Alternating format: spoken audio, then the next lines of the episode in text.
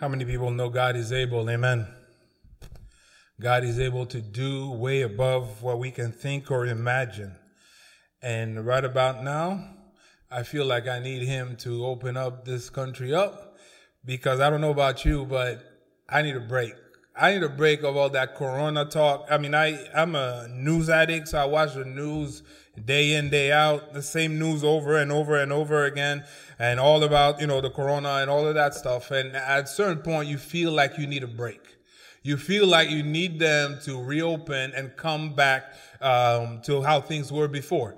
Uh, you look at the news and you see now people all over the country are starting to protest because apparently I'm not alone. That's, you know, it's, it's been real, it's been good, but open up. Now, this being said, this is not a medical broadcast. I'm not saying that this is the right thing to do or the wrong thing to do. I'm just telling you how I feel.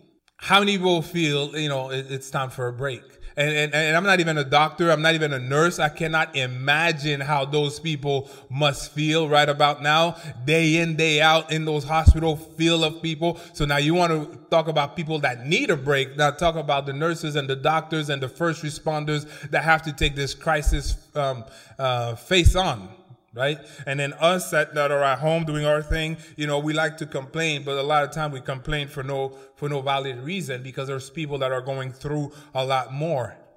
You want to need a break? Talk about the person that lost their job, right? And and the money of the government came and left, and and now they're ready to go back to work because they got mouths to feed. And where's the money coming from to feed those mouths? I want to talk about people who need a break. Talk about the people who contracted the virus and are fighting for their lives and they feel like they need a break. The psalm that we read today, Psalm 27, is kind of that similar situation where the psalmist, that psalm is a tough psalm and he's, and he's putting his hope in God, but he's going through a hard time and he's having enemies left and right coming at him. And, and, and, but in the midst of that storm, that is a tough psalm, psalm, that is a, a bad psalm. There is a, a part of it that looks like it's a pause. It looks like there is a pause. And, um, I want to reread for you verse four to verse six of Psalm 20 or 27 that we just read. And it goes, and it goes like this. Psalm 27, verse 4 to verse 6. It's coming. One thing I ask of the Lord, this is what I seek, that I may dwell in the house of the Lord all the days of my life, to gaze upon the beauty of the Lord and seek him in his temple. For in the day of trouble, he will keep me safe in his dwelling. He will hide me in the shelter of his tabernacle and set me high upon a rock. Then my head will be exalted above the enemies who surrounded me. At his tabernacle will I sacrifice with shouts of joy. I will sing and make music to the Lord. Amen. And God's word is already blessed. So we have a situation where you have a bad passage, but you have a good section in the passage where the psalmist says, you know what? I, am going to take a break from thinking about all the enemies and I'm going to do one thing. I'm going to ask the Lord one thing. And the one thing I'm going to ask is that I may dwell in the house of the Lord. And while I'm in the house of the Lord, I'm going to gaze at the beauty of the Lord and I will seek his face. And that's what he wants to do. Now, when you're a dweller, there's some benefits that come with dwelling in, in, in a place. And unfortunately, we live in, in, fortunately, we live in Florida. It's a very nice place. Like, you look at other people that are in quarantine, you know, they're in their apartment because it's cold. And, but in Florida, you can take a, a walk out and, and, and, enjoy the weather. And, it's funny to me because, um, if you want to know a Floridian, it's the one that's not going to the beach.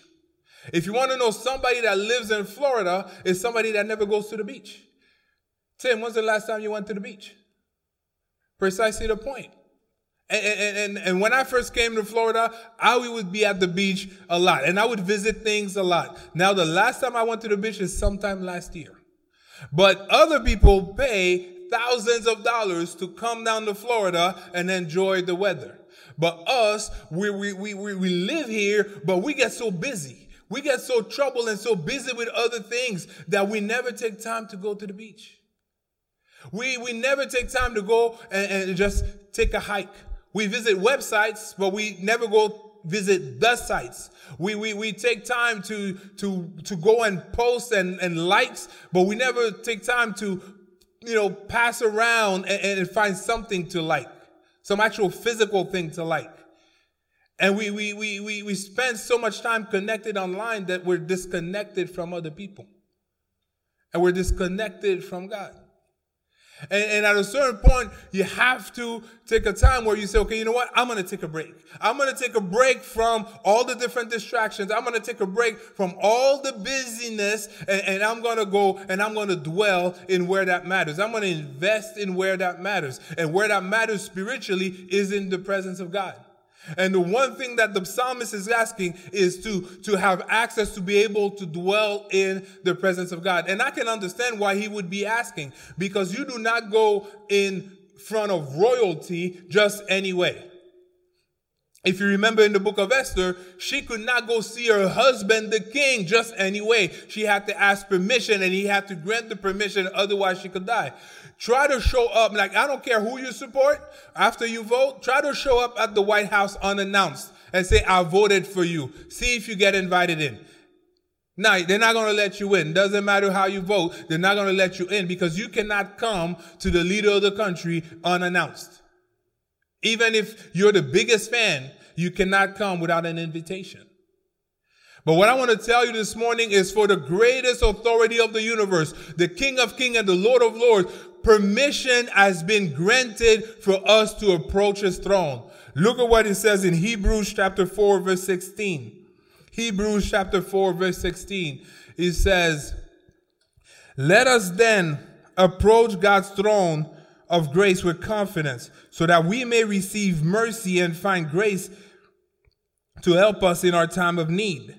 And you see that Jesus, by his sacrifice, has made the way for us to be able to en- enter the, the throne, the, the, the throne room of God, the most powerful room in the universe. It's not in the White House. It's not in the Situation Room. It's not in the Kremlin. It's not in, in Beijing or Shanghai. The most powerful room in the universe is the throne of God. And access to that room has been granted to you and me through the blood of Jesus Christ. So we have access to enter into the, the, the presence of God. And the, the word dwell in, in Hebrew is yashav, which means to sit, to remain, and to dwell or to abide, to remain. And it has a sense of, you know what? Like we would say in Creole, pose, come down, sit down, relax, and dwell and in favor. Kind of like if you ever been to the beach and you just lay there and you you soak the sun, or you're in your bath and you put your bubbles and you just stay there and you and you take it all in. You know, you could bathe in the presence of God. You could just dwell in the presence of God and just stay there for a moment. Yes, I know you have the business. Yes, I know you have the business. Yes, I know the body is hurting and the and, and, and, and the bills are piling up. But at a certain point, the best thing you could do, the most powerful thing you could do to bring your case forward is to take your hands off and call on God to put his hand in the situation. It's for you to get to take your hands off and just dwell in the presence of the Lord and let him take care of it. You remember what Paul and Silas did when they were in prison, when they were in chains? What did they do? They called upon God and they just praised. They didn't pray, they didn't, uh, they just praised the Lord. And what happened? The chains broke and the presence of God came in. You have to understand when the presence of God comes into your situation, the sickness cannot stay. The bills got to get paid because He's Jehovah Jireh, the Lord who provides. The, the, the, the conflicts got to stop because He's the Prince of Peace and He brings peace wherever He comes. So when you dwell in the presence of God, guess what happens in your home? The presence of God comes down. Guess what happens in your heart? The peace of God sets in. So we're to dwell. So the first decision that you make is to reposition yourself from a state of worriness and busyness to a state of stillness in the presence of God. But then number two, you gaze upon the beauty of the Lord. And, sometimes we forget to, to just take time to gaze. When we were young, uh, they used to take us to camp. And you know, at camp, the difference between camp and the city is the city has so many lights that you cannot see the sky clearly at night. You cannot see the stars. You cannot see the beauty of the sky. But when you get away and you go into camp and it's pitch black and then you look up and you see the beauty of the skies and God's presence, you know, you can tell uh, uh the personality of an artist in when you look at his masterpieces, when you look at his work of art, and when you look at nature, you see the character of God and you see the nurturing of God. You see, you see God's splendor in space. You see God's majesty in the mountains. You see God's beauty in the blossoms and you see the wonders of God when you look at the underwater world and you see all the beauties of nature that gives you the character of God. And you look at all those different things and they don't lack anything. They're not missing anything. So why would you, his precious child, be missing anything? If he takes care of the little fish, he's going to take care of you. If he takes care of, of, of, of the, the lilies and, and, and the, the sparrows, and he's going to take care of you. And you see the love of God when you look at the smile of a little one. You know, I think there's nothing more beautiful than the smile of a little baby. And you know, and I don't know who I'm talking to today, but if you find yourself pregnant and you decide, or oh, should I keep the child or should I, I kill the child? I'm going to tell you, you should keep the child. Why? Because when a child is born, automatically the child comes with love. The child, when the child is a baby, automatically the child comes with love. And there's nothing more precious than the mother that holds a child and the child lay uh, his head on the shoulder and, and you see this child is at peace and the child is at love. And you see, that is the signature of God's love in our lives. And you see God's love also when you look at, at the different stories of just normal people doing extraordinary thing in this summer crisis to help other people. Now, I don't know all the stories and I don't know if they're Christians or if they're not Christian, but I can tell you one thing. When somebody goes out of the way to help somebody else in need, they are being Christ-like. Because that's how what Christ did for us. He went out of his way to come and help us. So when you look at that, when you gaze at that, you can see the glory of God. You can see the hand of God at work in places where you would not have thought about it before. But you need to open your spiritual eyes so that you can gaze at the beauty of the Lord. And, and I want to tell you something. If you open your Bibles with me in, in 2 Corinthians chapter 12, 1 to 4, and it's Paul giving his testimony, and he says, I must go on boasting Although there is nothing to be gained, I will go on to visions and revelations from the Lord. I know a man in Christ who 14 years ago was caught up to the third heaven. Whether it was in this body or out of body, I do not know. God knows. I know that this man, whether in the body or apart from the body, I do not know, but God knows, was caught up to paradise and heard inexpressible things things that no one is permitted to tell. Paul basically saying that I was caught up into heaven. And I don't know if I was in my body. I don't know if I was out of my body, but I was in heaven. And what I saw in heaven, it's not permitted for men to be able to express it. It's not permitted to men to be able to say it. It's not that it's forbidden, is that you do not have the capacity to relate effectively the realities of heaven. So what I want to tell you is whatever beauty you see on earth, whatever awesomeness you see on earth, it doesn't compare to what is up in heaven. It doesn't compare from what God has prepared for you in heaven. So you don't have to worry too much about what's just going on down there because you have a residence that is being made for you up there. You don't have to worry about the bills up there because you have the riches that are in heaven for you. And it cannot be compared. It's so much cannot be compared that when you look at Paul's life, you see that he was beaten. He was beaten like, like what you see in the Passion of the Christ, the movie, like how they beating up Jesus. Paul had to go through that five times in his life. He was shipwrecked two times. One time they beat him up so much that he was left like if he was dead. Like they, they, they threw the stones at him and they looked, they said that guy is dead and they left. But God wasn't done with him, so God brought him back. And you know what he did? He went back in the same city to start preaching the gospel again.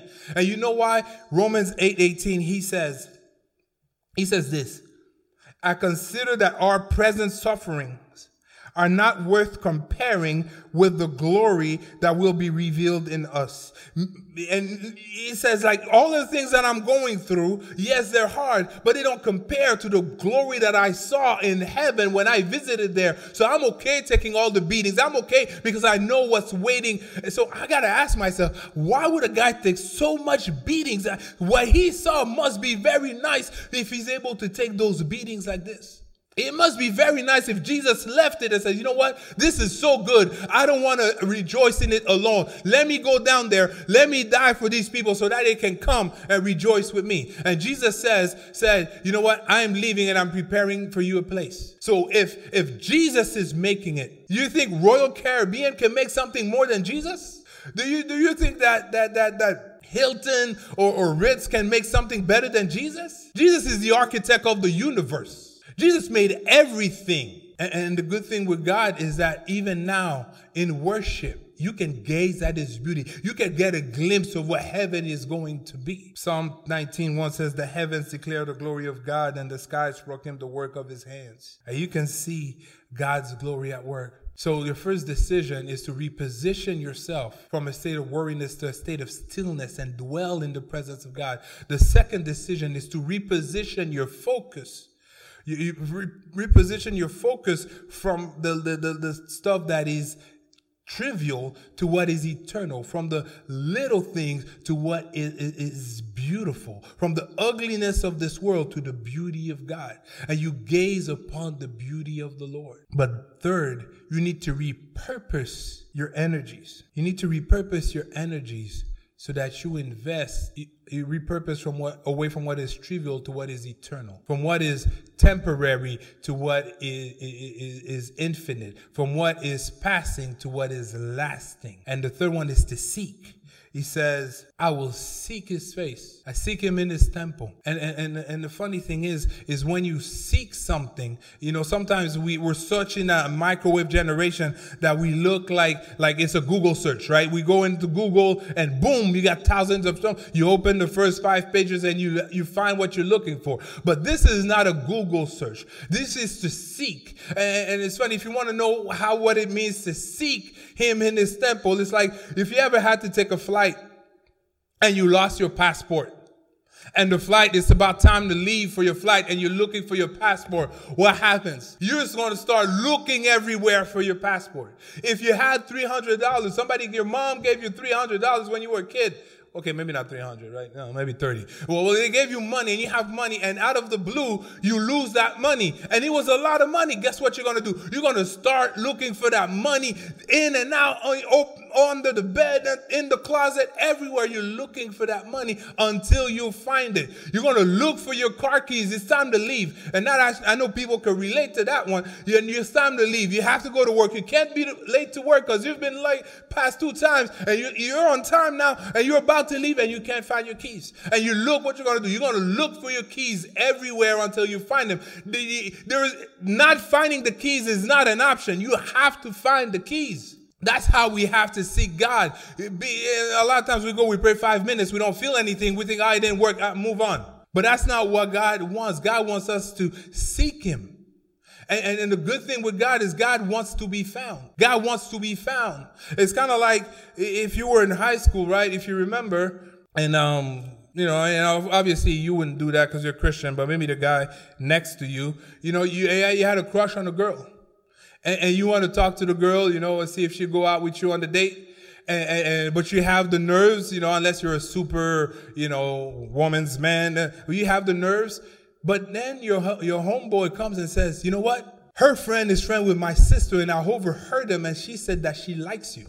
Out of a sudden, when you hear that, you get more confidence. Out of a sudden, when you hear that, you get more courage, and now you can approach a girl, and now you can go talk to her because you know now that she actually wants you to find her. Look at what Jesus, what the Bible says in Colossians, Colossians 1 verse 15 to 23. It says, the son is the image of the invisible God, the firstborn over all creation. For in him things were created, things in heaven and on earth, visible and invisible, whether thrones or power or rulers or authorities, things have been created through him and for him.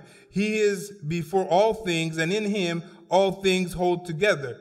He is the head of the body, the church. He is the beginning and the firstborn from among the dead, so that in everything he might have the supremacy. For God was pleased to, to have all of his fullness dwell in him, and though and through him to reconcile to himself all things, whether things on earth or things in heaven, by making peace through his blood shed on the cross. Once you were all alienated from God and were enemies in your minds because of the your evil behavior. But now he has reconciled you by Christ's physical body through death to present you holy in his sight without blemish and free from accusation. If you continue in your faith, established and firm, and do not move from the hope held out in the gospel, this is the gospel that you have heard, so that has been proclaimed to you, to every creature under heaven, and of which Paul has become a servant.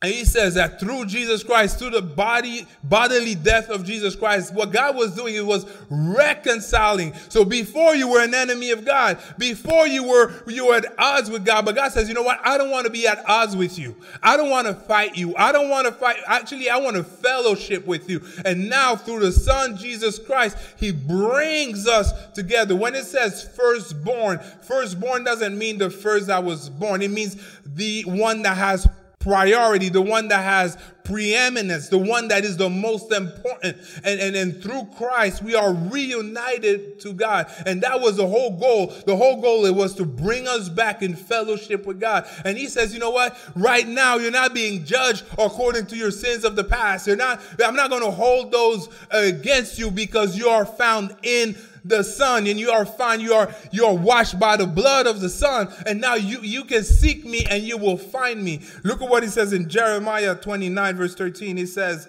"You will seek me and you will find me if you seek me with all your heart. If you seek me with all your heart, you will find me." Hebrews 6 Hebrews 11 verse 6 says, "And without faith, it is impossible to please God, because anyone who comes to him must believe that he exists and that he rewards those who earnestly seek him earnestly seek him. Seek him with all your heart. Seek him with all your effort. It's not sufficient just to come to church. It's not sufficient. And i think part of this crisis right is to make sure it's kind of god saying okay you know what? You don't need to come to the building you need to come to me. You need to come and seek me. Coming on Sunday, coming on Wednesday, and then going home, that's not what I'm asking of you. I'm asking of you to come and serve me and be with me fully. With all your heart, with all your soul, with all your strength, with everything that you got, come and seek me and worship me. That's what God wants. He wants people that seek Him. And I guarantee you, a lot of times it takes the crisis to bring us to a place where we see God. And in this passage, you'll, you will see later that yes, he's crying out to God and yes, he's seeking God for the problem. But amongst the problem, he takes a break to just seek God for his beauty, to seek God for who he is. And you know what's wonderful with God? Is that though you seek him for his beauty, and, and that should be enough. Because you see, in our the way that we are, in the way that we're wired, we're wired for beauty.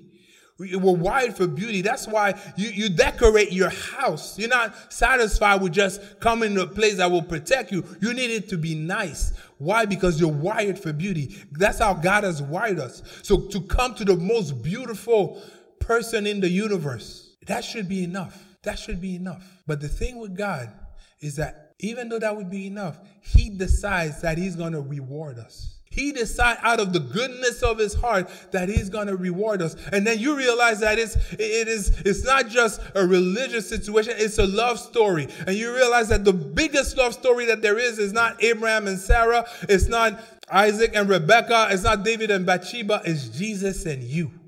Jesus and you is the biggest love story that there is. And while you're, you're, you're bathing in the presence, he rewards you. And he says in verse five, he says, he will keep me he will keep me. He will keep me. That's a defensive position. And, and, and the, the, the, illustration that you could find if you watch sports, to, to, it's like the, the linebackers, right? The linebackers, they protect the quarterback. And, and, and in your life, you're the quarterback and you have things that you got to do. And, and, and, and God is there to protect you until you're able to make that pass. In hockey, you have a goalkeeper. And in soccer, you also have a goalkeeper. And, and, and, it's very hard in soccer when they do those penalty kicks because the, the, the, the, the, the, the net is so wide, right? And it's almost guaranteed a goal because the net is so wide. But our goalkeeper, Jesus Christ, is the Alpha and the Omega. So he knows where the ball is going to end before the enemy has kicked. And so he cannot score unless God let it through because God is our soul keeper.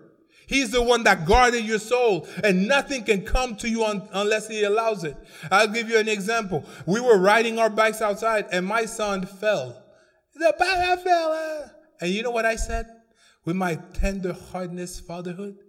I said, Good, good. Why? Because I know he could take it. Eh, you're not going to be a kid, a normal kid, and you don't fall sometimes. You're not going to ride your bike and you never get a bump. Is riding a bike, getting a bump is part of riding a bike. Getting a little bruise here and there is part of riding a bike.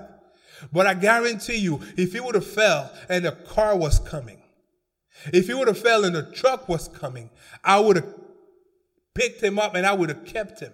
I would have protected him because he can take the little fall, but he cannot take the car. He can take the little bump, but he cannot take the truck.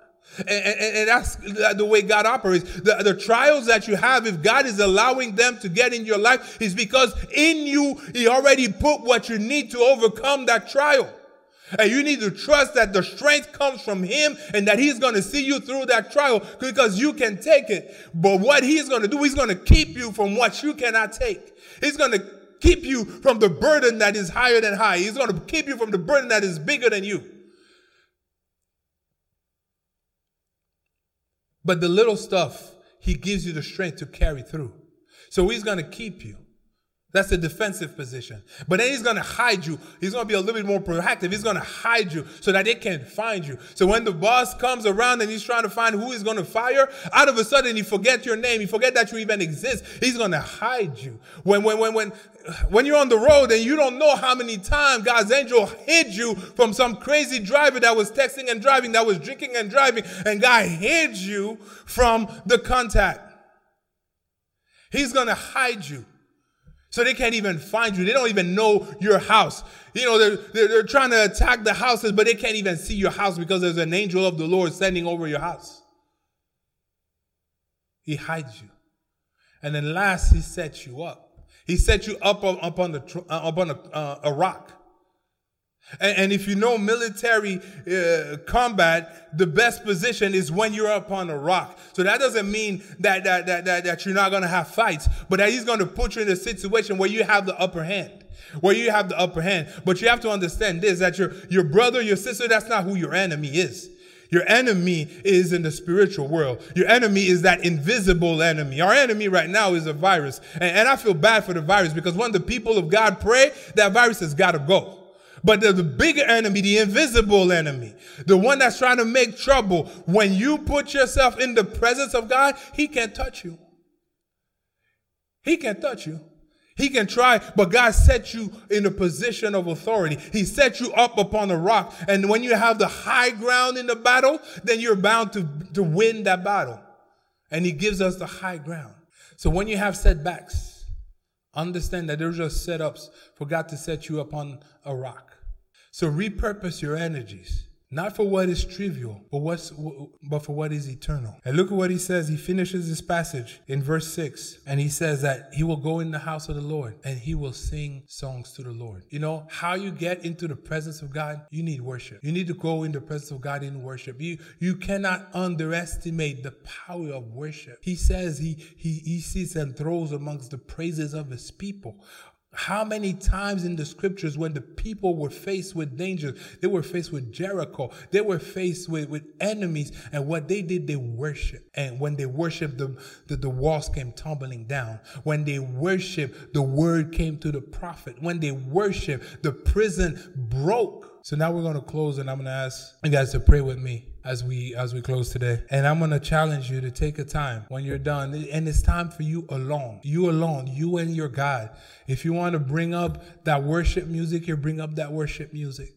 and you just spend some times some time worshiping God. And you say how long? Until until what? Until. You'll know when the until has arrived. You'll know when God says this is it. And in the presence of God that's where you find the answers for your problems. Let's pray Father God, we come before you, God, and we just want to lift your name up because you allow us to come and dwell into your presence. You allow us to come and gaze at your beauty. You allow us to come and seek your face, God.